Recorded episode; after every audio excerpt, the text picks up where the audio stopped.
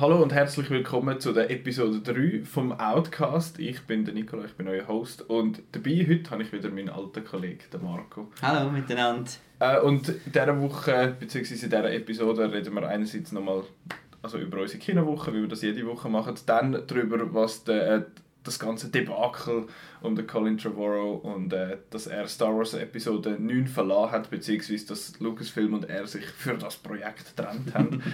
ähm, und nachher eigentlich das Hauptthema, das mit, mit Star Wars eigentlich nicht viel zu tun hat, äh, ist äh, Guilty Pleasures.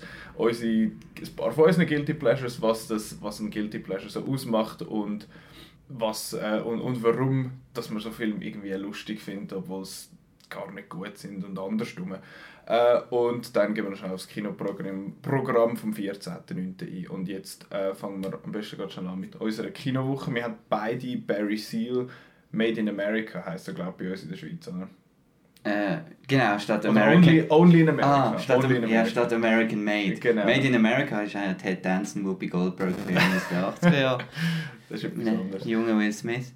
Aber ja, Du hast den glaube ich recht gut gefunden. ich habe den super lässig gefunden. Okay.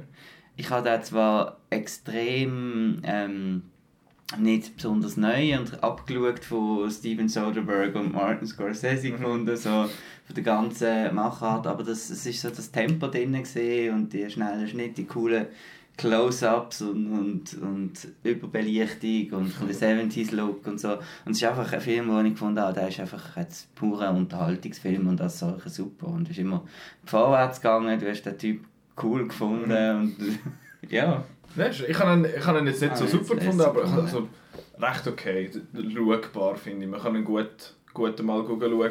Ich habe einfach halt das Problem, dass ich, wenn ich den Tom Cruise sehe, den Tom Cruise nicht kann end sehen Ich sehe ihn fast immer in und nicht die Figur, die er Aber darstellt. ich habe jetzt sein Comedic Timing und so habe ich eigentlich noch, ja, das hat schon gepasst. gefunden. Das stimmt schon, aber einfach so ein sein Gesicht, ich kann mich, das, das haben- können andere Schauspieler haben das irgendwie bei mir besser. Ich meine, Jack Gyllenhaal verschwindet noch schnell mal, also jetzt vor allem in den letzten paar Jahren in seiner Rolle.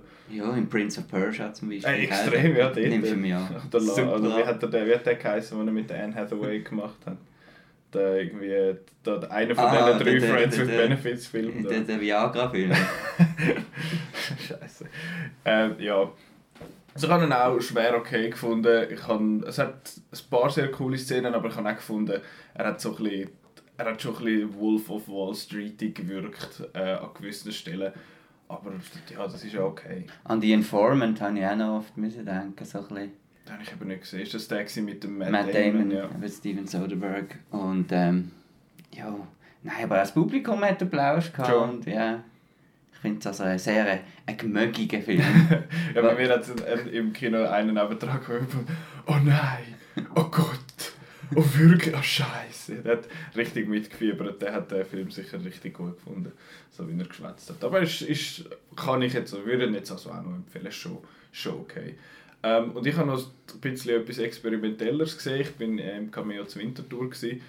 So ein kleines Programmkino, wo äh, so ein Experiment gewagt hat, sage ich mal. Sie haben fünf, meinte ich, Kurzfilme gezeigt. Die sind alle äh, zwischen den Jahren 1903 und 1915 rausgekommen. Und die sind dann vertont worden von einem äh, Improvisations-Elektronikmusik Hm. äh, Kollektiv aus Winterthur und die sind Yes. einfach mit den Synthes vorne dran gehockt dort und haben, also sie haben den Film schon mal gesehen aber Ja. sie haben dann so ein etwas mitgespielt und es ist es ist hure seltsam gewesen, weil die einen von diesen Filmen sind mega anstrengend gewesen zum schauen. Ich meine, ein Film aus dem 1903 zum Beispiel The Great Train Robbery ist gelaufen und Ja. das ist ja einer von der berühmtesten, glaube ich, also, wo so alt ist und der haben es dann noch so ein bisschen nachkoloriert. Ich weiß nicht, ob das ob das äh, jetzt für das Experiment war oder allgemein, aber es hat hure seltsam ausgesehen. Aber es hat eine Szene in dem Film, wo sie wie eine Art eine kleine Dance-Party machen und dann haben sie halt so Synthie-Pop Ja. eingespielt und das hat super gepasst. Recht lustig gewesen. Und sonst ist es, äh, es ist ein Experiment gewesen und ich habe mich einmal ich habe mal nicht gewusst, soll ich jetzt auf die Musik hören oder soll ich den Film schauen. Und ich konnte den Film teilweise auch nicht können folgen, weil Ja. es hat keine Texttafeln gehabt oder so, die dir geholfen haben, um sagen, was überhaupt Ja. läuft. Du hörst ja auch nichts. Darum ist es immer noch schwierig gewesen. Aber es ist noch ist ein interessantes Experiment gewesen, sage ich mal. Ja. Und das machen die öppen mal, oder da kann man gehen, wenn man will. Also das ist jetzt, oder ist glaub, das etwas Einmaliges gewesen? Das ist glaube ich einmalig, gewesen, dass sie jetzt so gemacht haben, aber das Cameo macht immer wieder so Sachen in dem Stil. Und äh, die Laserwolf-Leute sind ja quasi gerade von nebendran, von dem her. Kann ich mir schon vorstellen, dass da mal wieder etwas kommt. Aber das, in dieser Form gibt es jetzt glaube ich nicht mehr. Ich habe noch passend äh, zu mir habe ich noch aktiv ins Alter geschaut, oder aktiv im Alter.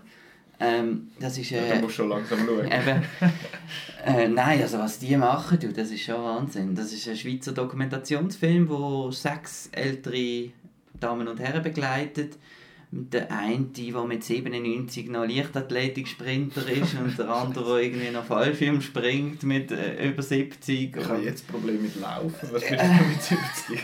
Genau, und das ist eigentlich, äh, ja, das ist ganz, ganz interessant gewesen. Es ist halt einfach mehr, man muss es halt sagen, so ein SRF-Doku, also einfach nicht irgendwie visuell toll gemacht oder so, sondern einfach, einfach die Geschichte von diesen sechs Ja. Leuten, die da noch aktiv sind im Alter und das ist so, das kannst du wie nicht, äh, wenn dir das Thema noch relativ interessant ist und die Figuren gut sind, dann ist es einfach unterhaltsam, Mhm. aber es ist, Das ist im Kino, es glaube ist ich. nicht mehr. Das läuft im Kino Okay. seit dem Donnerstag. Okay. Genau. Dann gehen wir über von unserer Kinowoche in äh, die, den grössten Skandal, oder nein, sagen wir die grösste News-Story zumindest äh, von der vergangenen Woche. Wir gehen ja sonst eigentlich nicht zwingend auf so News-Stories ein, aber das ist etwas, wo wir, wo wir gefunden haben, dass sich das lohnt, darüber zu diskutieren. Und zwar der Colin Trevorrow, ich glaube, seinen Namen sagt man so, oder? Oder Trevorrow, ich habe keine Ahnung. Trevor- Trevorrow, Trevorrow, Trevorrow, keine Ahnung. Ist ja gleich, der Colin. Er ist wir sind per der. Colin, genau, er ist eh nicht mehr dabei, dem kommt es nicht mehr drauf an. Aber er wäre eigentlich gedacht gewesen, also er hat, er ist äh, als Regisseur geplant beziehungsweise eingestellt worden für Star Wars Episode 9, die 2019 rauskommt.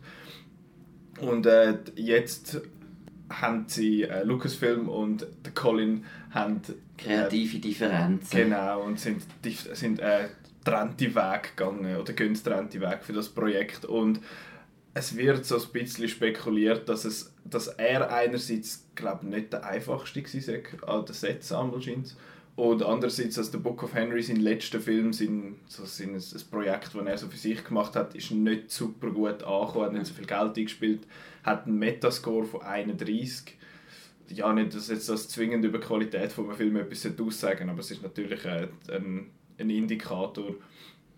Und äh, über das aber haben sie sich dann getrennt. Und es ist ja auch vor ein paar Wochen hat es mal geheißen, dass äh, ein, ein, jemand Neues dazugekommen ist zum Skript, glaube nochmal Ja. durchschauen und nochmal ein bisschen umschreiben. Aber ich so. glaube, sie sind schon beim Skript nicht, sich nicht einig Ja, geworden. das ist, ja, das ist wahrscheinlich ein eine schwierige Situation gewesen. Und es haben auch viele gesagt, ja nein, der bleibt schon dabei, weil äh, Kathleen Kennedy und er haben es glaube recht gut miteinander und er ist ja so viel mir ist von Steven Spielberg entdeckt worden und die ganze Crew dort, die haben sich haben sicher gut untereinander und äh, aber scheint ist das jetzt nicht die richtige Wahl gewesen, wie Lucasfilm gefunden hat. Weg.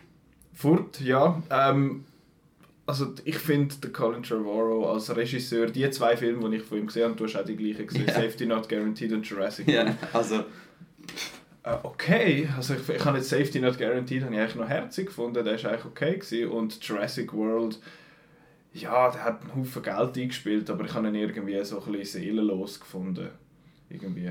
Es ist auch sehr schwierig nach zwei Filmen. Aber ich finde, es ist nicht ein Regisseur, wo irgendwie, als Safety Not Guaranteed hat mir gar nicht gefallen. Okay.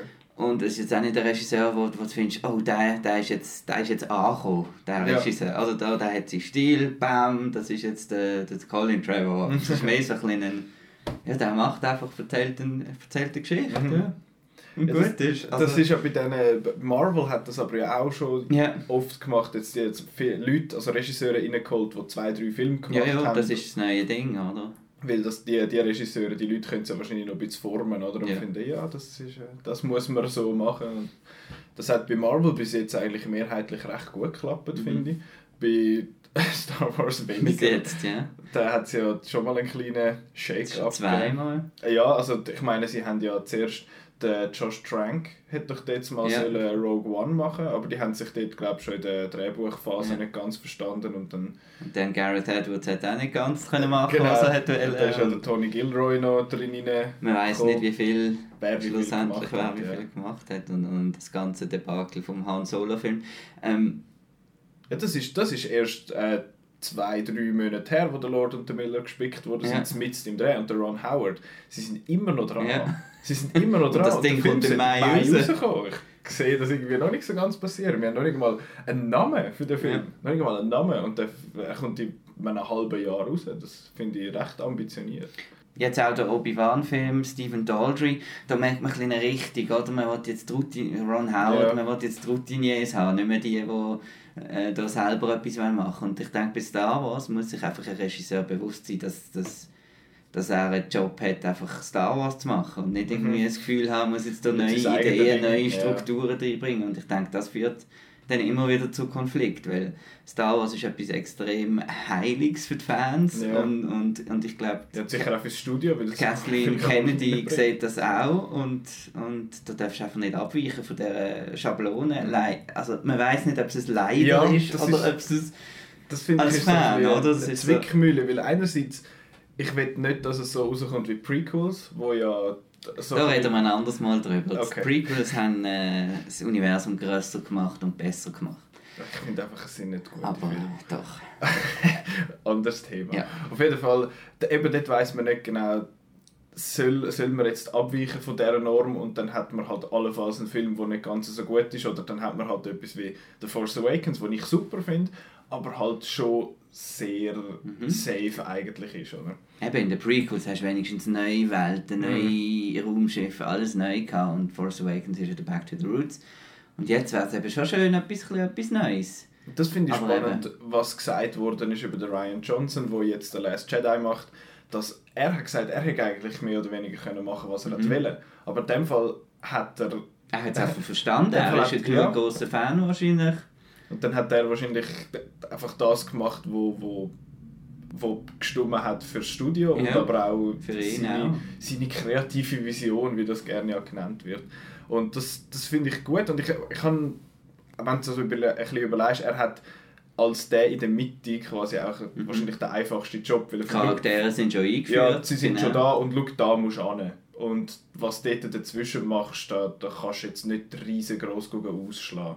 Und da hat äh, Colin wahrscheinlich ein bisschen den schwieriger Job gehabt und eben ab Jurassic World und ab Safety Not Guaranteed und der Book of Henry, ich weiß nicht, ob er das hätte können. Also ich bin nicht verrückt, dass man den wegtut, bös gesagt. Mach das weg! Fort. Das, das finde ich jetzt finde ich jetzt nicht eine riesige Tragödie. Dass der Vor allem, weil ja der Zeitpunkt jetzt noch rechtzeitig ist. Es ist jetzt nicht wie beim Han Solo, wo du denkst, da kann ja nicht mehr gescheit rauskommen, wenn sie so einen Buff Mhm. haben. Wenn sie jetzt wirklich noch vor am Anfang sagen, nein, es geht nicht mit dem, dann oder, ist immer noch Potenzial für einen, Ja. für einen Film ohne grossen Durcheinander. Und ich denke, Carrie Fisher hat auch eine Rolle gespielt Ja. bei, dem, bei dieser ganzen Geschichte. Sie haben vielleicht noch jemand anders hinwählen, als sie jetzt können. Und das wird auch schwierig sein. Jetzt, wer soll denn Episode 9 inszenieren? Also für mich ist ganz Also klar... Episode, die Produktion von der Episode 9 fängt im Januar an. Genau. Das ist also nicht, nicht noch weit weg. Das ist schon, eigentlich schon recht bald, wenn du denkst. Und das muss sich, hat sich jetzt ein, hat ein Regisseur Zeit, um dann äh, etwa drei Monate Zeit, um sich dort hineinzudenken. Das ist auch nicht ein Haufen Zeit, aber äh, Darum sage ich Ryan Johnson. das sagen die meisten und er ist ja glaube ich auch hoch im Kurs und ich finde auch, das macht wahrscheinlich am meisten Sinn, wenn man den Ryan Johnson Vor allem, wenn du einen Bogen... Also ich habe mich schon von Anfang an gefragt, wieso, wenn sie da schon im Voraus drei Regisseure für die Trilogie Ist das nicht bei der Originaltrilogie auch so gewesen? engagieren. Ähm, doch, natürlich. Aber ähm, die sind ja trotzdem vom George Lucas. Wie jetzt die wahrscheinlich auch ein bisschen mehr von der Kathleen Kennedy Ja. Aber ähm, wieso nicht den Bogen weiterspannen, wo man angefangen hat, um das schöne die ganze Einheit zu machen. Viele haben noch gesagt, J.J. Abrams bin ich dagegen. Äh, Ja, und finde ich einen find- langweiligen Regisseur. Ja, Und der Ryan Johnson auch, ähm, ich muss sagen, ich bin in ähm, Orlando an der Star Wars Celebration gewesen, und der Ryan Johnson ist, wo die Leute zur Nacht angestanden sind für das Last Jedi Panel, ist am Morgen um 3 Uhr gekommen und ist zweieinhalb Stunden dort gestanden und hat jedem die Hand gegeben, der dort ge- gewechselt hat. Und ist einfach voll der, auch der sympathische Typ und, und auch wenn er, er hat mal beim Slash Filmcast ist ein Gast gewesen, bevor er Star Wars war, hat er ein Banjo dabei gehabt und hat alle 10 Minuten etwas mit dem Banjo irgendwie reingespielt und der, der scheint auch sympathisch und, und, und eben nicht und darum kommt er wahrscheinlich auch gut aus mit denen. Der Colin Trevor hat auch schon so ein bisschen das, das Josh Trank, dass man eben, wenn So man von etwas Kleinem zu so etwas Großem Mhm. kommt, dass einem das zu Kopf steigt, Ja. denke ich. ja, der Ryan Und Johnson, der Ryan Johnson der wirkt scheint, sehr, äh, es, ja, das sehr auf dem Boden geblieben. Ja. Auch, auch an diesen Panels dort in der, an der Celebration, wo er das Genau. Zeug dürfen vorstellen und Kathleen Kennedy ihn gelobt hat, hat er immer so am Boden geschaut. so, so ah, danke vielmals. Ah, uh, ah, ich bin so, so nervös und so. Das habe ich immer mega sympathisch gefunden und ich hoffe jetzt natürlich, dass der Last Jedi gut ist, aber die Leute bei Lucasfilm scheinen zufrieden zu sein. Mhm. Sie haben mir eben, wie gesagt, nicht gross reingeschnurrt. Darum äh, bin ich jetzt mal gespannt auf das und ich, ich habe das Gefühl, das ist noch eine Sache. Wahrscheinlich, wenn wir, wenn wir den Podcast rausgeben, ist wahrscheinlich es schon klar. bekannt, gell? Wahrscheinlich dann, wenn wir aufhören, dann- dann ist, ist bekannt, wer das es wird. Aber eben die Namen, die jetzt im Moment umgeschmissen werden, sind äh, J.J. Abrams und der Ryan Johnson. Ich bin auch eher Team Johnson. Der J.J. Abrams habe ich eine gute Wahl gefunden, eigentlich zum, zum äh, The Force Awakens machen. Finde ich, hat er gut gemacht. Aber solange, solange er das Drehbuch jetzt fürs Mhm. 9 nicht würde schreiben wäre ich noch wäre ich noch eher dabei. Mhm. Aber er als Drehbuch, er, ich nehme an, er würde wahrscheinlich etwas sehr Safes machen, wie er es ja mit Star Trek auch schon gemacht hat. Mhm. Von dem her, ja, eher, eher Ryan Johnson. So bisschen, ich habe nicht das Gefühl, dass sie gross werden weiter schauen, Ja. habe ich jetzt das Gefühl. Es sind mal Namen wie Steven Spielberg gefallen, ich fand bitte nicht. Ich habe nichts gegen Steven Spielberg, aber er macht in der letzten, er hat schon lange keinen Film mehr gemacht, der mutig war, habe ich das Gefühl. Er macht sehr safe Filme und ich meine, der BFG ist ja glaube ich auch nicht so super gewesen. Also, Mhm. ja, mit dem Steven Spielberg hätte ich ein grösseres Und der Problem Spielberg wird es nie machen. Das Hat ist, das gesagt, ist abgemacht, oder weil er der beste Kollege ist mit dem Mhm. Lucas und er da nicht will, irgendwie etwas komisch machen. Ja. Er hat ja zwar bei Episode 3 ein paar Szenen inszeniert, Okay. aber äh, sonst, und auch die Fantasienamen, die dann immer aufkommen, ja, Fincher, Tarantino, Villeneuve und nein, das, ist eben Star Wars. Das macht, also ein, ein Also- ich würde sehr gerne ein Tarantino Star Wars Ja, aber sehen, ein aber nicht. Episode Genau. 9. Äh, auch, ich meine, es fallen dann auch so, eben so experimentelle Namen wie der Edgar Wright oder so. Ich fand, der hat sich ja mit bei Ant-Man super mit, äh, mit Marvel und Disney verstanden. Das kommt sicher nochmal zustande. Und die Leute haben so ihren eigenen Mhm. Stil, das passt nicht das passt nicht in die Star Wars Welt rein. Und, aber ein Name, den ich gehört habe, wo, wo, wo ich noch interessant fand, ist der Matthew Vaughn gewesen. Wo, ein, wo, also einerseits hat er Kingsman gemacht, wo er ja so ein bisschen, Wo ein furchtbarer, overrated es grossartig. Ich Mistfilm finde es ist. lässig. Äh, dort hat er sich so ein bisschen austoben aber er hat auch X-Men First Class gemacht und er hat X-Men Days of Future Aber er hat auch Kick-Ass gemacht. Und, Ich finde Kick-Ass also- eben auch lässig. Aber dort hat er sich so ein bisschen austoben und bei X-Men ist doch so eine möchte Ist gerne Edgar Wright, oder? Es geht. Er hat, ich finde, ich find, er kann sich aber auch fügen, wenn du so First Class anschaust. Das ist nicht sehr ein Film, wo du findest, das ist er. Und ja, ich weiß nicht, das habe ich eigentlich noch interessante Dings gefunden. Und eben auch Dings ist mal gefallen, Patty Jenkins von äh, Wonder Woman, aber die ist wahrscheinlich mit Wonder Woman 2 beschäftigt, Ja. stelle ich mir vor. Aber sonst kommt mir jetzt, glaube ich, niemand besser in den Sinn als der, der Ryan Johnson, der ja jetzt schon in dieser Welt ist. Vielleicht das Gegenargument, er findet, nachdem der Film fertig ist, Jetzt habe ich, äh, jetzt habe ich genug äh, gute Miene zum bösen Spiel gemacht. vielleicht das, also, oder, vielleicht- oder vielleicht auch, jetzt habe ich einfach genug äh, Laserschwerter, Lichtschwerter, was auch immer gesehen. Wie sagen wir eigentlich auf Deutsch, dürfen wir Laserschwerter sagen? Weil es sind ja nicht Laserswords. Nein, aber in der, äh, in der Synchronfassung ist es das Laserschwert deines Das Vaters. Le Laserschwert. Laserschwert. Laserschwert. Da wären wir wieder beim Reader Stephen Daldry. So ist der Bogen geschlossen und wir machen weiter, Genau. über Star Wars könnten wir beide, glaube äh, Ja, ja. 100 Episoden füllen. genau. Und Ähm. äh, es gibt ja auch schon 400 Diskussionen zu, zu diesem Thema, aber wir haben jetzt gefunden, wir wollen unsere Meinung da jetzt auch noch kundtun.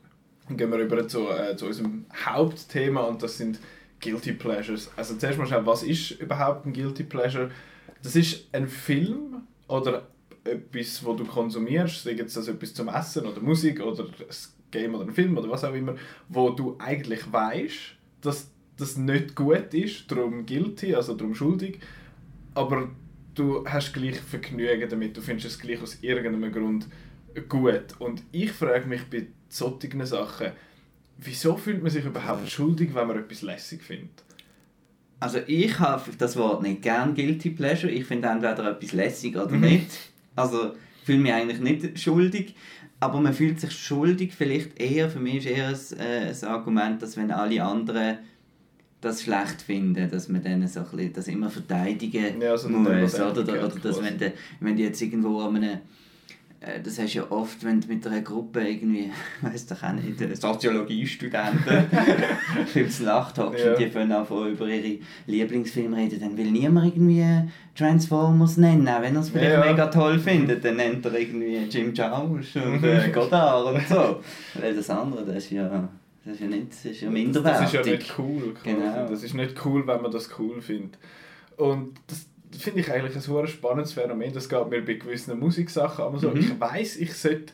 Weißt du, das ist langweilig. Das, ja. Ich weiß, ich darf Modern Talking oder DJ Bobo nicht, nicht hören eigentlich, weil das ist eigentlich nicht etwas, wo in meinen Geschmack passt sonst, aber einerseits das und andererseits wird es schräg angeschaut, wenn fucking DJ Bobo los ist. Aber ich lasse es halt hin und wieder gleich, weil ich finde es echt verdammt lässig, aber es ist mir, ist mir dann in dem Moment egal, ja. Ob ich jetzt da schuldig bin, will ich das los oder nicht, weil die haben ja Platten verkauft und irgendein paar andere Leute werden das ja auch gut finden, aber mit denen möchtest du dich dann teilweise eben nicht assoziieren. Nein, weil die finden es wirklich lässig. Die wissen eben nicht, dass es eigentlich nicht lässig ja, ist. ich, ja, ich, ich frage mich dann einmal, wie ironisch, dass ich das gut finde oder wie ernsthaft, aber ja. Aber ich finde sowieso, man soll Leute eigentlich, ja, es ist schwierig, aber Leute nicht zu verurteilen, Ja. für, wenn sie etwas toll finden. Wo Das ist, das ist teilweise schwierig, weil du wie kann man, wie geht ja, das? aber grundsätzlich ist ja Hauptsache, haben die Freude. Ja, oder? du musst ja keine Freude dran haben Genau. und umgekehrt. Und Ich finde zwar, bei Transformers hört es dann auf. wenn, ich dann sehe, dass so etwas Milliarden einspielt und ich finde, gute Filme werden ja, das ist dann natürlich für die Masse schade, eben, dass es dann... Dass du dann halt immer nur so Filme bekommst. Ja. Aber wir haben uns äh, noch ein paar zurechtgelegt. Ich glaube, wir machen den einen Ja. und du einen, ich einen. Äh, ich äh, übergebe dir mal. Also ich fange mal mit einem aktuelleren an, und das ist äh, Jupiter Ascending. Scheiße.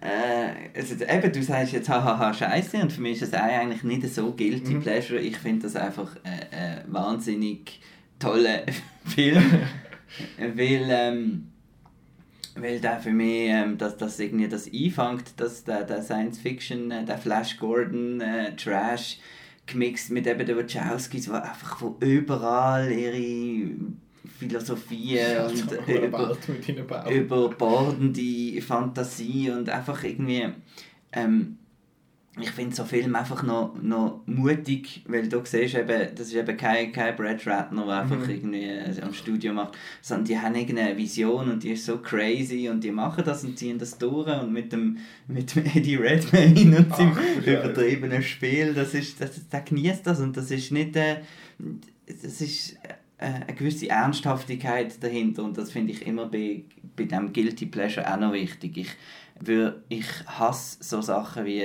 Sharknado oder so Sci-Fi-Sachen, wo einfach, wir machen es voll übertrieben und dann finden es alle cool, weil es so schlecht schlecht. ist. So, nein, wenn, wenn einfach jemand etwas macht und das ist so trashig und dann hat das so einen Charme für mich. Und sensationelle Actionsequenz dort in Chicago mit dem Raumschiff und es ist halt Space, da bin ich sowieso. Und ja, Jupiter Ascending Ja, also, finde ich ja, also, großartig. Ich könnte es nicht als grossartig betiteln, von mir aus. Es hat, ja, ich, bin nicht so ein Fan. Ich habe geschaut und bin immer verwirrter geworden, was sie genau möchten machen. Aber eben, ich verstehe deine Ansicht mit der überbordenden Kreativität. Das Thema haben wir ja schon gehabt, wo wir über Valerian geschwätzt haben. Genau. Das sind auch Sachen, die ich eigentlich cool finde, aber schlussendlich ist es einfach irgendwie... Der Film ist für mich dann irgendwann so ein bisschen auseinandergefallen. Und Aber sie ist Königin und die Bienen kommen zu ihr. Ja, Ja, Sie merken, dass sie Bienen... Und der Sean Bean überlebt, was soll denn der Scheiß? und ja, der, Eddie Redmayne hat ja selber gesagt, er wüsste nicht genau, was er dort will machen Das finde ich eigentlich noch herzig. Ähm, ja, okay, aber ich muss ja eben auch sagen, ich, wir urteilen da ja nicht. Wir, wir tun die Leute nicht, ich tue dich nicht verurteilen für deine nett, Auswahl danke. und ich hoffe, du verurteilst mich nicht für meine Auswahl, weil ich habe tatsächlich einen Adam Sandler Film bei mir auf der Liste und ich habe ihn zur Sicherheit nochmal nachgeschaut. Der, und zwar You Don't Mess with the Sohan oder auf Deutsch Leg dich nicht mit Sohan an. Und ich habe den geschaut, wo ich, was bin ich dort gewesen? Der ist glaube 2008 oder so ist der rausgekommen. Um das herum. Und dort bin ich sogar in die Lehre gekommen und noch nicht so noch nicht so alt gewesen quasi und noch nicht so mit nicht Film sozusagen, ja wirklich. Und gefunden, der, dort habe ich den zum Brüllen lustig gefunden und ich habe ihn jetzt letzte Woche nochmal nachgeschaut und ich finde ihn immer noch lustig. Es hat mittlerweile ein paar Szenen, wo ich finde, okay, das ist einfach auch doof und nicht gut. Aber es hat Szenen, wo ich finde, wer kommt auf so eine Schnapsidee? Ich meine, nur schon die Synopsis ist ja eigentlich geil. Ein Antiterrorkämpfer aus Israel will nach New York zum Coiffeur werden.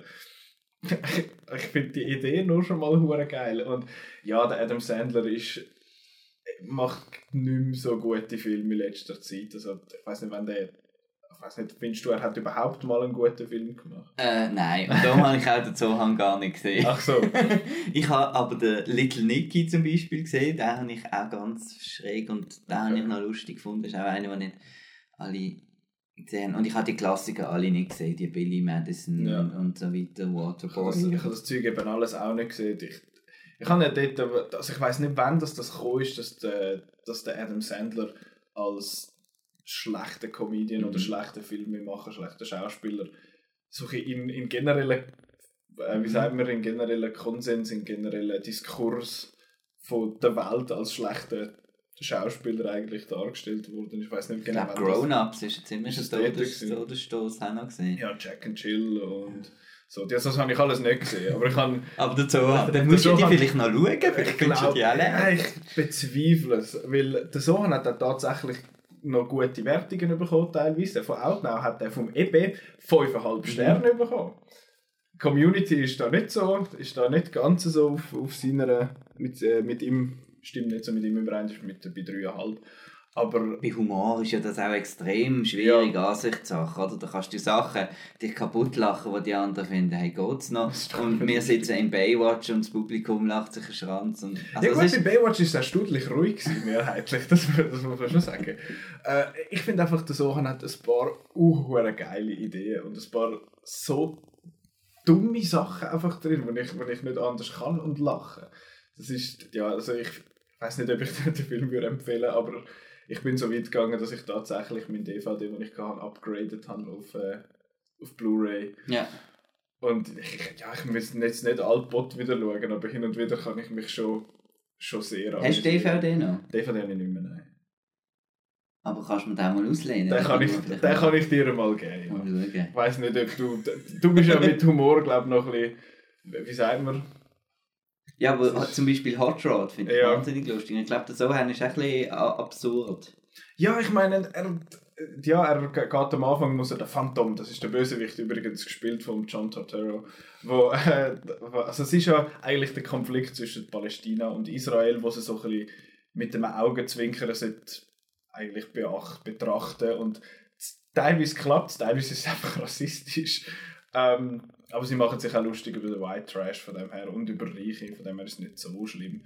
Ähm, aber er rennt dort in das Versteck rein vom, von dem Phantom und er ist einfach ein Superheld. Er kommt in eine Tür rein, Fuß voran, ist aber senkrecht in der Luft und kickt einen weg und dann einer bedroht mit einer Waffe, steht vor ihm und er nimmt ihm einfach die Waffe so auseinander und die Waffe ist nachher so in Einzelteile zerkehrt und dann fangen sie mit drin an über Politik diskutieren und dann kickt er die Leute fort und so Zeug. Es ist völlig übertrieben, aber ich, ich finde, er hat schon ein paar gute Ideen. Er hat auch viele sehr schlechte Sachen, habe ich müssen feststellen, aber ja, so haben, den gebe ich dir sehr gerne mal zum Schauen. Okay. Moving on. Äh, wir gehen in die Schweiz. Äh, Oh ja. Das Missen-Massaker. Den habe ich schon auch lustig. Das ist jetzt einfach ein Film, da, das ist jetzt vielleicht ein bisschen anders als Jupiter's Ending, was ich vorher gesagt Mhm. habe. Ich weiß nicht genau, wie ernst er sich nimmt. Er nimmt sich ja nicht ernst, er will eine Horrorkomödie sein. ja. Ähm, Das ist von Michael Steiner. gell? Genau, und da ist jetzt einfach so Frabüsi und da ist so, zitier, äh, da mit Kollegen schon geschaut und wir zitieren da die ganze Zeit, weil er ist wirklich so schlecht Das ist Und- und- und auch schlecht gespielt und dann der, der Mike will das, Das stimmt, das ist ganz schlimm und Martin Vinzenz ist doch noch dabei. genau, die Simpsons, hey, ich habe gern Simpsons. Und, und, und dann, wie er, wie er das, wie er das, ich bin ein großer Slasher-Fan von den 90er und auch 80er. Und wenn er das, die Schablone nimmt und dann sogar noch den Mörder lässt, irgendwie einfach Freddy Krüger und äh, diverse Maske. die Masken anlegen und er ist so doof, der Film. äh, äh, habe ich mein, meine Heidenfreude gehabt. Also die Definition von, es gibt ja das äh, von einem Partyfilm, Mhm. oder? Also allein würde ich jetzt dann hier Ja. nochmal schauen. Aber wenn jetzt irgendwie jemand mal auf Besuch kommt, wo du findest, hey, hast du das Missen-Massaker schon gesehen, oder? Und der kommt eigentlich auch immer gut an. Ja, der ist, der ist in einer Gruppe ist der sicher ist der lustig, das stimmt. Allein habe ich, habe ihn noch nie allein gesehen, ich habe ihn einmal gesehen im Kino. Und ich, ich habe den eben eigentlich gedacht, oh, der ist sicher noch, noch glatt, weil das Poster habe ich dort eben eigentlich auch cool gefunden. Und die Idee ist einfach halt auch absurd. Und das, ich finde es auch cool eigentlich, dass so etwas in der Schweiz mal gemacht wird. Wir getrauen uns, was so Zeug angeht, ja überhaupt nicht, was, was Film angeht. Und das ist, ist mal ein, ein Versuch gewesen und ich habe es eigentlich, ich habe es eigentlich noch glatt gefunden. Es gibt ein Zitat in dem Film, wo ich, wir haben uns nur mit grossen Augen angeschaut, weil wir nicht gewusst haben, was sie will sagen. Es ist irgendwie, woher willst du wissen, dass ich kein Haifisch bin? Fuck, weißt du? Ah, ja, ja, ja, bei der romantischen Szene. Dort am Strand. Genau. Wo, wo, wo er so ein bisschen creepy will etwas Ja. sagen und ja, ja, aber ich weiß, ich kann es nicht mehr Ach, rezitieren. ja, ich leider auch nicht. Aber es ist, es ist großartig. Und Sehr, Martin. Rappold da als, als schlimmige. Ah ja, schöne ist Augen hast. Und so, genau, er filmt. Das ist Ja. richtig schlecht. Okay. Hast du Super. noch mehr zu erzählen? zu Nein, ist gut, aber du hast glaube ich auch noch einen Ich Schweizer Kandidat, den habe ich aber nicht gesehen. Weil ein Schweizer Film. Dort, äh, und das ist The Ring Thing aus dem Jahr 2004. Das ist eine Parodie, also eigentlich eine Schweizer Parodie auf äh, Herr der Ringe. De- Ja, das, das ist so doof, wie es tönt. das Ähm, ist so ein Scary Movie, hat man da auf der Welle mitschwimmen oder? ja, es ist einfach halt so, der, der, also schnell zusammengefasst, was überhaupt passiert. Der Freddy, äh, das ist äh, also der, der Edward Piccin, heißt er glaube ich, wo übrigens auch Rudolf äh, der Red-Nosed Reindeer in der Schweizer Version geredet Mhm, hat. mhm. So ein kleine, kleines Trivia-Dings. Äh, auf jeden Fall, er ist mit seiner, mit seiner Arbeitskollegin, mit der Heidi, im Flugzeug äh, auf, eine, auf eine Geschäftsreise und er ist äh, Hals über Kopf verliebt in sie und sie findet ihn aber einen hohen Loser und er möchte ihr dann eigentlich einen Antrag machen mit dem Ring. Haha. Und dann geht er aber zum Flugzeug aus, durchs WC und landet in Mittelerde sozusagen. Und dann kommt er dort in das, in das Hobbitsdorf rein, wo die vier Hobbits wohnen. Und äh, der Alm Gandhi ist auch dort. Das ist äh, quasi der, der Gandalf-Verschnitt. Und er und also der, der, der Freddy, der dort immer als Frido missverstanden wird, er und der Alm Gandhi und der Pupsi, das ist einer von diesen, von diesen Hobbits. Furzdaumix. Nein, Nicht? er ist einfach, er ist einfach wie ein Kind. Aber es- ja, er, findet, er prahlt damit, dass er am Abend schon bei darf bis am 9 Uhr aufbleiben. Ähm, und die drei gehen dann auf eine Verreise, um den Ring wiederzufinden. Der, der Ring ist aber äh, ist am, ähm, am äh, Frido eben geklaut worden vom Sauraus. Das ist äh, der Bösewicht. Kann auch, der- komm raus. voll mit dem. Und seine, was ich aber super finde, ist, dass seine Untertanen Urukaus heißen. Und die haben dann so, so metallige Kuhhüter vorne dran und so Kuhköpfe. Das sind Urukaus. finde ich, find ich schon noch clever. Auf jeden Fall gehen die dann auf die Suche nach dem Ding. Und der Film geht nur etwa ein bisschen mehr als 70 Minuten. Der ganze Film ist auf YouTube, ist voll von den Ring Thing Leuten aufgeladen worden, ist einfach nicht in super Auflösung, aber auf dem Handy kann man dann schauen. Und ja, er ist, er ist, die Leute sind glaube ich an der Premiere auch rausgelaufen und das Q&A haben sie vor dem Film gemacht, weil sie wahrscheinlich gewusst haben, dass nach dem Film niemand mehr da ist. Und ähm, Outnow hat zweieinhalb Sterne gegeben. Dort mal 2004 und es ist schon gestanden, man hat nicht genau gewusst, ist das jetzt lustig gewesen oder ist es einfach hure doof gewesen? Und ich finde ich habe den Film glaube mehr als zehnmal gesehen Ui. mittlerweile. Einfach immer mal wieder so ein bisschen, der geht ja auch nicht lang, den kann man ja auch immer mal wieder Mhm. so ein bisschen schauen. Ja, das ist schon, er hat schon auch sehr viele dumme Sachen drin. Ich finde, er hat ein paar hure wirklich lustige Ideen. In vielen Sachen ist er aber auch einfach nur doof. Also das, das darf man ja darf man schon auch gesagt haben. Ich finde das Doofe eben einmal noch lustig, wie wir ja schon Ja. bei Fast and the Furious 8, wo ja schon teilweise fa- fast krankhaft doof versucht zu sein. Und Dings, der Ring Thing ist einer von denen, wo, wo sich selber halt auch nicht so ernst Ja. nimmt, wo, wo selber findet, er findet teilweise der ein Schauspieler, also der, der Frido findet mal, Gott, jetzt sind wir doch da schon ein paar Mal vorbeigekommen und so und dann findet der andere, du, das ist ein Film, da ist alles möglich und dann siehst du die Filmcrew hinten dran und dann wieder nochmal am Gesicht gebützelt wird und sie machen halt dann so ein bisschen so Witz und sie machen auch Witz darüber, dass sie überhaupt kein Budget haben. Ich meine, das Flugzeug am Anfang ist aus Karton, Mhm. wo du siehst, wie, und dann stößt es an so einer Karton-Wolke äh, an und so. Es ist, es ist schon recht doof, aber ich, ich finde es herrlich, ich finde den Film so lustig. Da muss man nicht auslehnen. Jetzt Nein, den kannst du auf YouTube du schauen. Genau. falls du mal 70 Minuten Zeit hast. Ich habe ihn tatsächlich einem Studienkollegen mal empfohlen und ich habe gesagt, schau, einfach mal, mich, nimmt- mich nimmt es Wunder, was du sagst. Und er hat gefunden, er hat, er hat schon Charme. das habe ich eigentlich noch, noch ein schönes Zitat gefunden. Gut, dann kommen wir zum letzten Ja. Sequel. Predator 2. Den habe ich nicht gesehen. Ich meinte, ich weiß nicht, ob es jetzt da eine Renaissance gibt, ob die Leute wieder cool finden oder nicht, aber sie, die Leute haben den also nie so cool gefunden, Okay. weil ähm, da kommt der Predator auf Los Angeles und äh, äh, ist halt nicht mehr im Dschungel, sondern im Großstadtdschungel und es ist nicht mehr der Schwarzenegger, sondern der Danny Glover und Okay.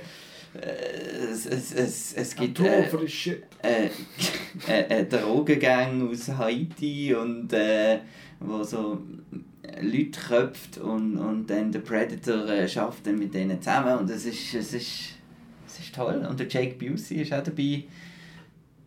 Gary Busey, Ich kann Entschuldigung. sagen, wer ist? Gary das der. Brüder? Jake gibt's auch, genau. oh je. Und äh, Der ja, Gary Busey. den finde ich einfach lässig. Was hat denn? Also, Also, der hat einfach 80s, da sind wir wieder beim 80s, Ja. der hat einfach den 80s-Charme und da wird noch, äh, gibt es noch Schiessereien und dann äh, so, so Humor, so, wo man, äh, so schlechten Humor habe ich immer Freude. Und zwar der Humor aus dem James Bond-Film. Schlechter Humor Genau. finde ich gut. Schlechter Humor finde ich gut. Drucken das auf die DVD-Box von dem Film. Ich habe das mit meinem, mit meinem äh, Kindheitskollegen haben wir das immer genannt, Humor, der anfängt. Also, das sind so Witze, wo, wo, wo du beim Anfang schon siehst, woher sie Aha, gehen, ja. Und das sind so Sachen wie bei, bei James Bond, irgendwie der, der dann den, den, den Wein ausleert, wenn etwas vorbei dingst, oder, oder beim, beim Michael Bay, der Coiffeur in The Rock, und einfach so schlechte Gag-Szenen. Und da in Predator 2, was der Film zum Knaller macht, ist, dass der Predator einmal in eine Wohnung, wo zwei alte Leute äh, wohnen, einbricht und, und durchläuft und dann so die alten Leute durchlaufen und «Ah, dort hinten ist es!» und so Sachen, ja. Ist der, aber ist Spoilers, ist der Predator nicht im ersten Film eigentlich gestorben? Es gibt ja ganz viele Predators. Ach so. Es gibt ja den dann auch noch Predator? Predators Ah ja, und, und Alien Predator vs. Predator gibt's- und so alles. rum. Es gibt auch verschiedene. Äh, NECA hat auch ganze Spielzeugreihen. Es gibt den Hunter Predator und den, den Häuptling Predator und alles mögliche Das Predators. ganze Volk.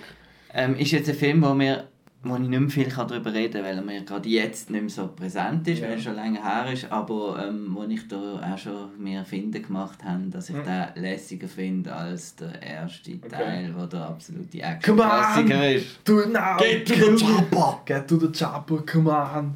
Do it now, kill me, come on!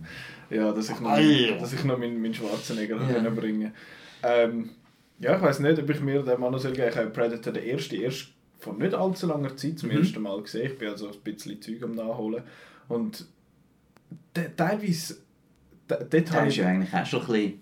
der hat auch schon ein bisschen das Ding, vor allem die erste Hälfte, die zweite Hälfte ist ja dann so ein bisschen das Survival vom, Mhm. von ihm. Aber ich meine, am Anfang hat es da den hohen Sergeant, der da irgendwie, oh, Sergeant, you're bleeding. I ain't got no time to bleed. Ja. okay, gut, Super. toller Satz. Ja, aber eigentlich könntest du die, die ganzen 80er Actionfilme eigentlich fast so ein bisschen als Guilty Pleasures abtun. Aber eben, das ist für mich auch nicht guilty, weil ich finde die, Finde ich auch nicht. Ich finde die lässig. Ich finde, das ist einfach eigentlich nur Das Pleasure Zeit. schlussendlich. ja. Aber sie sind, sie sind halt dann, wenn du so ein bisschen zurückschaust, teilweise, okay, das ist schon nicht so gut und vor allem gewisse Sachen auch nicht so gut alt geworden. Ach, das ist ein Steven Seagal-Film. Mhm. Und, Sudden Death, Jean-Claude Van Damme, das Hard das Target, das ist 90er. Ja, das ist super, das habe ich noch im Kino gesehen, das Zeug. Ich nicht. Und- Bei Hard Target bin ich einjährig, gewesen, wo der rausgekommen ist. Und äh, das ist mehr so Zeit, Zeitzeuge und das ist, findet man jetzt belächeln, wir einfach, weil es halt einfach nicht mehr zeitgemäß ist. Aber Ja. damals ist ja das, ist ja das der Top-Blockbuster Ja. oder? Ja, und dann, klar. dann ist das etwas Und heute findest du auch so, so ein bisschen silly und so. Ja. Aber gleich immer noch sehr lustig und unterhaltsam zumindest. Ähm, und dann habe ich noch der letzte, das ist nicht zwingend nur ein Guilty Pleasure von mir, sondern für viele der Inbegriff von Guilty Pleasure. Und das ist The Room aus dem Jahr Du 2003. bringst noch Sachen, die ich nicht gesehen habe. Da wir Es gar tut mir nicht, leid. kann ich die gar nicht äh, verurteilen. Kannst du mich gar, das ist immer gut. Darum habe ich dir im Vorab auch nicht gesagt, was ich mitbringe, dass du mich nicht kannst verurteilen Nein, The Room ist ein, ein extrem faszinierendes Werk. Das ist in den ersten zwei Wochen jetzt im Los Angeles Run hat er 1800 Dollar eingenommen. ist nicht so viel. Und dann hat es zwei Filmstudenten gehabt, die gefunden haben, oh shit, das müssen wir schauen. Und dann haben sie den gesehen und durch das ist nachher der Kult um The Room entstanden. Und 2015 hat ein Kult-Movie Gang zum ersten Mal in der Schweiz im Kino gezeigt und er ist bei uns bis heute nicht, nicht so wirklich angekommen. Das ist nicht etwas, was man kennt bei uns in den USA. The Room, ah ja, voll klar, der, der mit Tommy Wiseau. Tommy Wiseau, das ist, äh, das ist sehr faszinierend und ich würde den empfehlen. Wir, also ich durfte noch ein bisschen etwas schreiben über The Room äh, und gleichzeitig äh, sieht unsere TIFF-Crew äh, in Toronto am Montag, meinte ich, der Disaster Artist, wo die Verfilmung ist vom Buch über die Entstehung von The Room. Und ich bin das Buch jetzt im Moment gerade am hören und es ist hoch unterhaltsam. Der Tommy Wiseau ist so ein Spinner. Der ist, das ist einfach kein normaler, kein funktionierender Mensch. Es ist, es ist so brutal, wie es tönt, aber er hat ja er hat produziert, er hat Regie geführt, er hat das Drehbuch geschrieben und er ist Hauptdarsteller. Aber er, er hat sich nicht an die Wörter, die er ins Drehbuch geschrieben hat, können erinnern. Er hat für die super äh, berühmte Stelle I did not hit her, it's not true, it's bullshit, I did not hit her, I did not, oh hi Mark. Für das hat er 32 Takes gebraucht. Das sind 21 Wörter in 32 Takes. Ja. 3 Stunden für 7 Sekunden Film. Und das ist, ist schon schwer faszinierend. Ist das ein. Drama? Es oder sollte ist es ein Drama sein. Es ist eigentlich ein Liebesdreieck. Der Johnny, das ist die Hauptfigur, äh, ist verlobt mit der Lisa. und er sagt auch immer, you are my future wife. Aber sie sind verlobt, also wäre es eigentlich Fiancé. Aber Tommy Wiseau hat das Wort Fiancé nicht gekannt. Ist auch, ist auch fremdsprachlich. ja, aber er ist, er ist aber lange in Frankreich und kann auch Französisch. Also Fiancé, das wäre ja, wäre ja vielleicht noch etwas, also das würde keiner, wer es nicht kennt. Auf jeden Fall, die Lisa, seine Geliebte, ähm, ist, betrügt ihn mit seinem besten Kollegen, mit dem Mark. Und das ist äh, eigentlich die Ausgangslage, aber der Room ist sozusagen der Tommy Wiseau Remix von dieser relativ simplen Synopsis. Und es ist unglaublich. Es ist, wenn wir von schlechten Filmen ja schwätzen, wo wir finden, das ist Ja. schlecht, dann sind das ja meistens wenigstens zu einem gewissen Grad kompetent gemachte Filme, die solides Framing haben Mhm. und Darsteller und die Musik so ein bisschen am richtigen Ort und so. Mhm. Und der Room hat das einfach nicht. Der Room ist kein funktionierender Film. Und der, hat, der, ist, der Tommy Wiseau hat das bitter ernst gemeint. Ich bin mir sicher, also ich weiß nicht, ob er heute versteht, dass man sich lustig macht über ihn Mhm. wegen dem Film. Und der, der hat das so ernst genommen und hat gefunden, ja, wir müssen das, wir müssen das richtig machen und so. Und er hat auch immer wollen, dass die ganze Crew, alle Schauspieler, alle, äh, alle Kameraleute, alle, dass die jeden Tag immer am Set sind, auch wenn es nicht gebraucht wurde, weil wir irgendwann haben gefunden, du jetzt in diese Szene, wieso will ich sagen? Und er hat auch gleichzeitig auf Digital HD und auf Film aufgenommen, gleichzeitig. Aus dem Grund, er wollte der Erste sein. Mhm. Er hat aber nicht die Frage gestellt, warum das bis jetzt noch niemand gemacht hat. er hat da extra einen Kran bauen, bauen lassen, wo beide Dann hat Kameras er hier und her geschnitten zwischen den... äh, Ja, je nachdem, dort, wo das Take besser war. Fast wie der Michael Bay bei der Transformers mit der ja, IMAX-Kamera. Ja, ja, ja, es geht in die Richtung. Der Michael Bay ist der moderne Tommy Wiseau.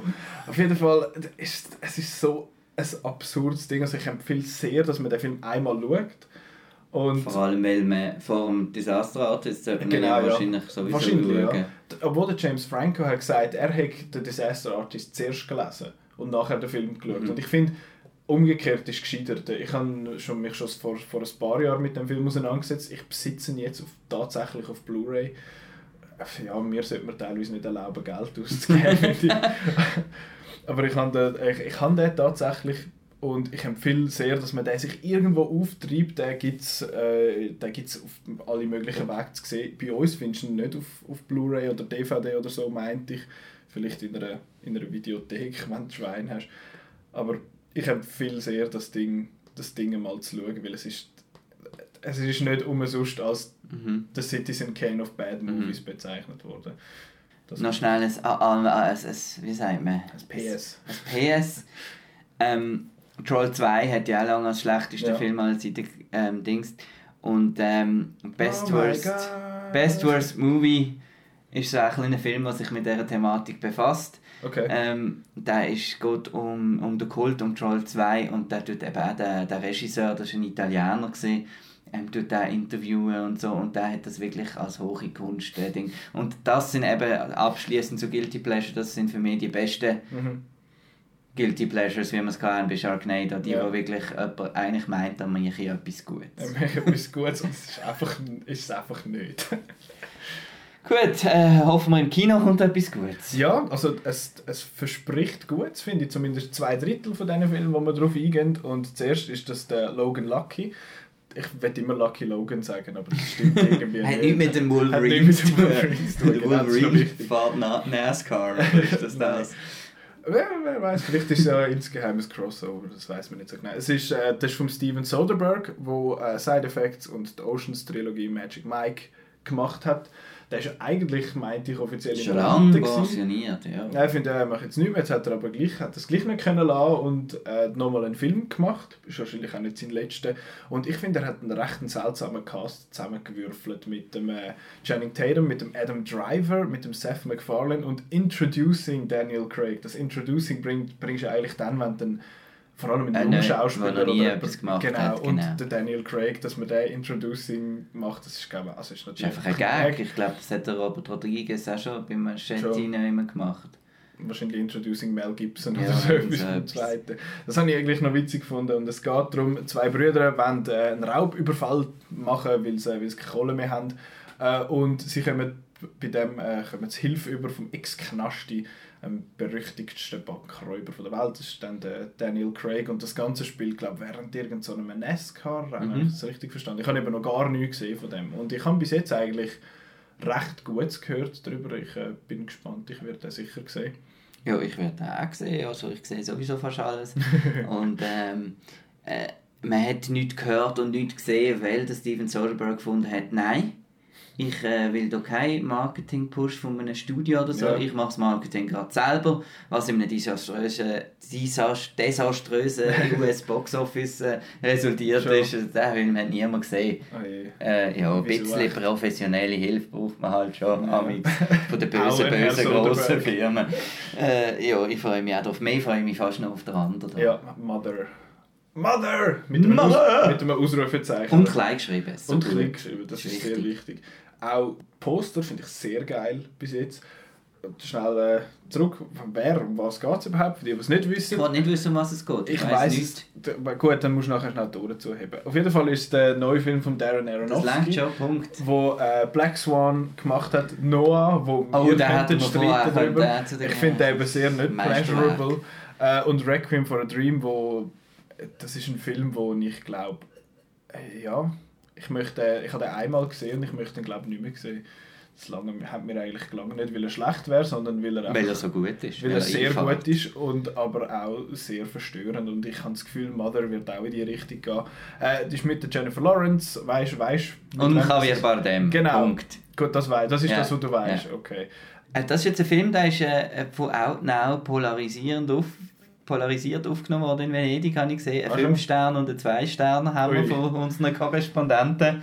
Äh, alles ist also möglich. Ja, mich. also auf der, bei der Kritik äh, Outnow gibt 5,5 von 6 Sternen vom Jan. Genau. Äh, er schreibt Sachen, ich sage jetzt nichts. Ich, wir, wir belöhnen es jetzt einfach ja. bei dem. Wir, wir, machen kein, lesen, genau. wir machen keine Synopsis und gar nichts und wir empfehlen auch euch, einfach, einfach blind in den Film hineinzugehen, weil der Aronofsky, also nicht jedem gefällt der Aronofsky, weil der Aronofsky ist, zumindest was seine Filme angeht, ich glaube nicht ganz gesund im Kopf. Und das finde ich super. Das ist äh, darum Mother Mhm. äh, schauen, finde ich. Dann einer, der nicht so gut angekommen ist, und zwar ist das The Circle von James Ponsoldt, wo The Spectacular Now gemacht hat, wo glaube ich sein bekanntester Das ist cool, ja. äh, und Smashed und End of Tour hat er gemacht. Das ist mit dem Tom Hanks, mit der Emma Watson, mit dem John Boyega und dem Bill Paxton. Super wahrscheinlich Cast. Einer, wahrscheinlich einer von der letzten von Bill Paxton, oder? Nehme ich Ja. jetzt mal schwer an. Es geht darum, äh, da sage ich jetzt die Synopsis. Das ist mir Äh, gleich. äh, eine junge, ambitionierte Frau äh, kommt endlich ihren Traumjob in so einer mächtigen Tech-Firma über. Äh, die Tech-Firma heißt The Circle. Äh, und dann entdeckt sie ein Vorhaben von dieser Firma, wo die ganze Menschheit wird betreffen. Also sie wird wahrscheinlich so ein bisschen, soll so ein bisschen Seitenhiebig sein gegen Facebook und so, dass, dass die ja, so ein bisschen rumspionieren und die Leute beeinflussen und so Zeug. Und ist nicht ein bisschen spät. Ich weiß nicht, ob das ob's für diese Thematik zu spät ist.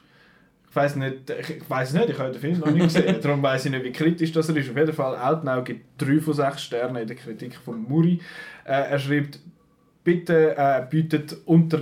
Fuck, kann ich lesen? Äh, er bietet interessante Ansätze, lässt aber über den Großteil Spannung vermissen, ist leider nur Durchschnitt.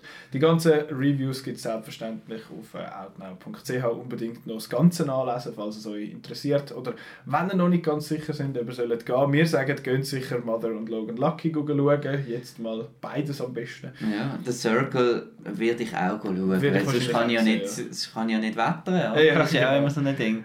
Aber äh, ja, es sieht schon recht... Äh, Ich habe eben eigentlich gefunden, es wäre alle, könnte noch interessant sein. Und ich Mhm. mag auch den Tom Hanks, ich mag auch den John Boyega, die Emma Watson schaue ich gerne an, aber ich finde nicht, dass sie eine gute Schauspielerin ist, ehrlich gesagt. Ähm, ja, ich weiß nicht, vielleicht finde ich ja dann The Circle besser und vielleicht Vielleicht. wird es dann ein Guilty Pleasure. ja. Wir werden es nächste Woche kurz äh, besprechen in der Kinowoche wahrscheinlich. Genau, vielleicht werde ich auch gar nicht alle die drei Filme gesehen haben, aber äh, ich, ich, setze es mir, setze es mir schwer zum Ziel, dass wir die, ich die als Gesicht bekomme. Auf jeden Fall äh, gibt es das ganze Kinoprogramm auf outnow.ch slash Kinoprogramm. Ähm, Outnow, Sehr übersichtlich, man kann dort die Städte anwählen. Das ist das, ist wirklich- das beste Kinoprogramm. Also ich will jetzt nicht nur, wenn wir für für Outnow arbeiten. Ich, das ist tatsächlich so. das ich ist meine, das ist beste Kinoprogramm. vor allem, was ich geil finde, ich wohne jetzt Winterthur und ich wohne nicht unweit von der Loge.